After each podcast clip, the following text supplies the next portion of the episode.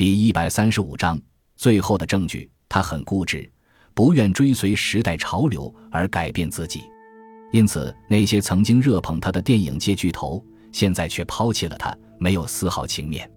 公开场合，诺玛对我父亲好像很感兴趣，私下里也似乎非常崇拜他那被遗忘的才华。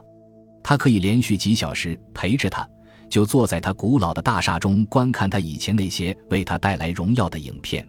诺玛是为了钱财跟鲁道夫·克鲁格结婚的，而后者则是因为他使自己恢复自信。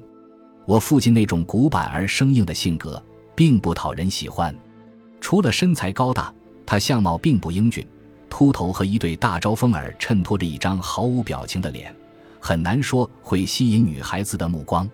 他的确轻松快乐过，但那些快乐越来越成为记忆中的印痕，就和他的声誉一样。渐渐从生活中消失了。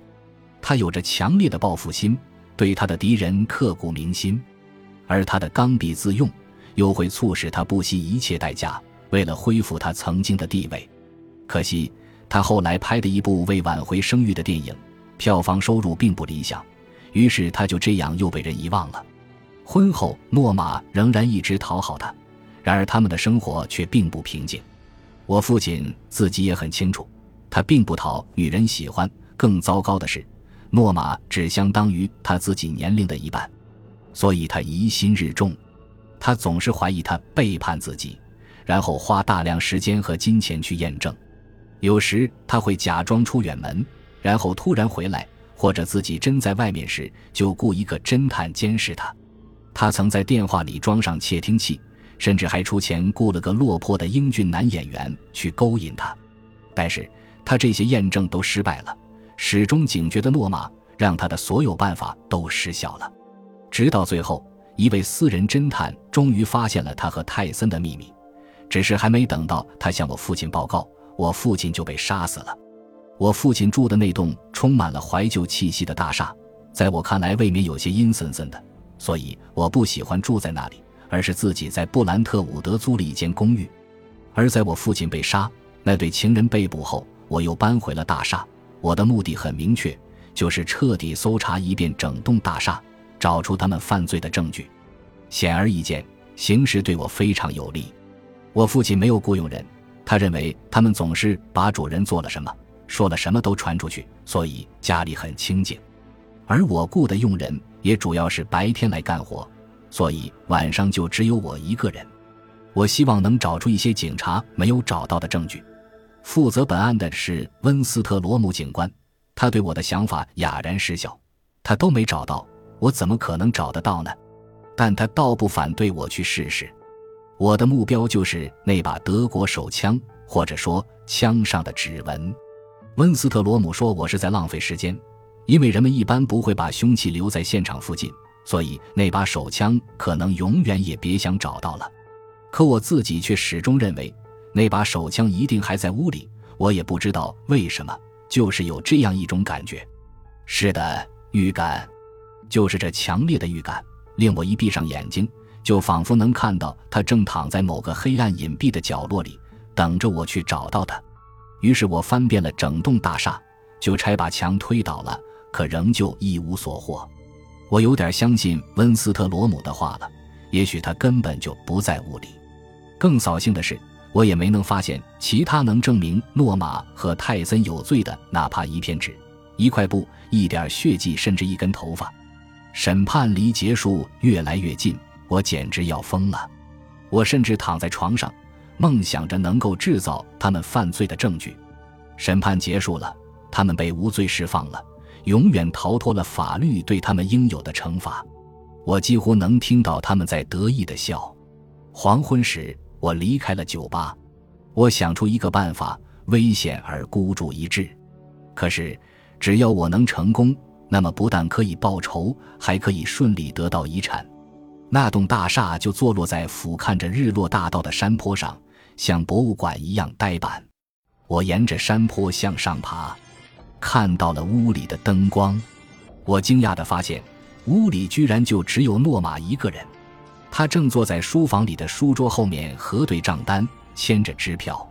现在他穿着一件天蓝色的紧身衣，全身各个部位都显得一清二楚，头发也重新梳理过，脸上还化了妆。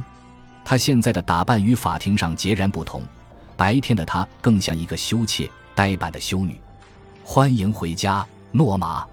我悄悄走进去跟他打招呼，他惊讶地抬起头，眼中却没有任何恐惧。他确实很有胆量，在计算战利品吗，诺玛？他微笑着，却冰冷地说道。坐吧，卡尔。我知道你会来，知道我会来。我边说边坐进一张椅子中。那当然，你本来就住在这里，不是吗？他颇有些讽刺地说：“是呀。”我说：“我希望你不会觉得我碍事。你一直都那么恨我，卡尔。你把我想得很坏，就跟那些自以为是的记者一样，爱捕风捉影。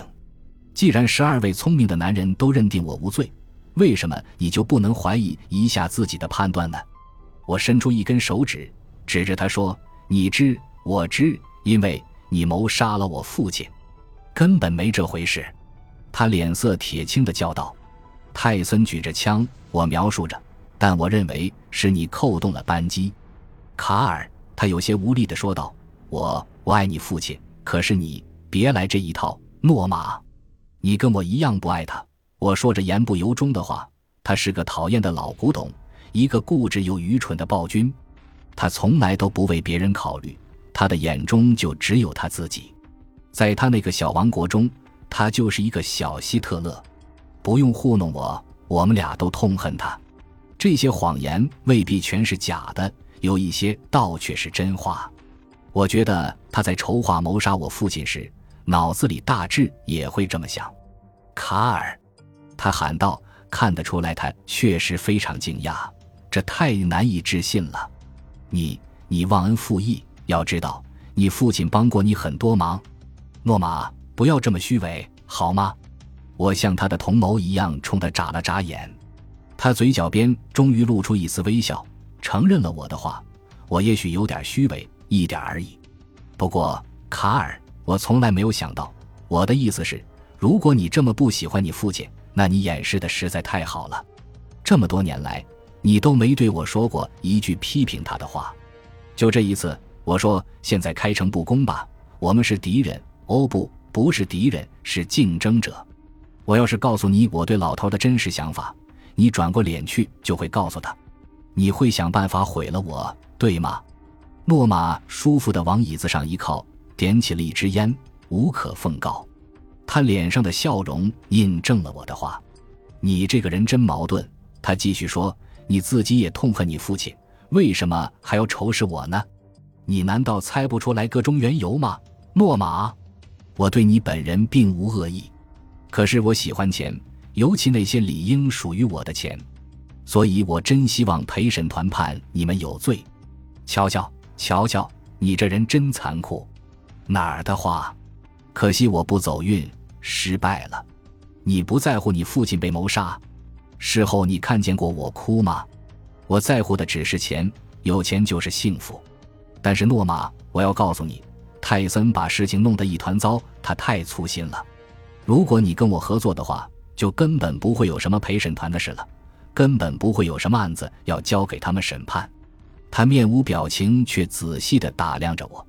我继续说，诺玛，听着。要不是你明智的请了麦克斯韦尔·戴维斯，泰森肯定就完蛋了。他会连累你也完蛋的。这次你们能逃脱，要全归功于戴维斯。他打官司真有一套。诺玛赞同的笑起来，发出咯咯的声音。我也跟着他笑。那个老家伙堪称艺术家。我无奈而又不得不敬佩的摇摇头，听他继续说道：“他真是天才。他把证据转到他想让你看到的那面。”比如桌子，泰森愚蠢的在上面留下了他的爪子，可你以为他死定了？没有，麦克斯韦尔·戴维斯跟我们说，他的指纹应该留在客厅的那张桌子上。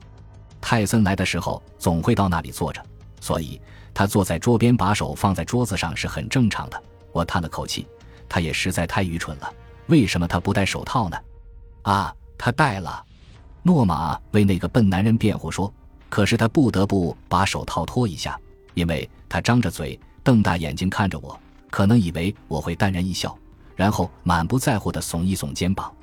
多谢，诺玛。我站起来，怒吼道：“这就是我想知道的。”我冲他走过去，恨不能用手掐住他的脖子，却看到他把手伸进半开的抽屉。然后我惊讶地瞪大眼睛，看到了一支乌黑的德国手枪，那枪眼正对着我自己。感谢您的收听，喜欢别忘了订阅加关注，主页有更多精彩内容。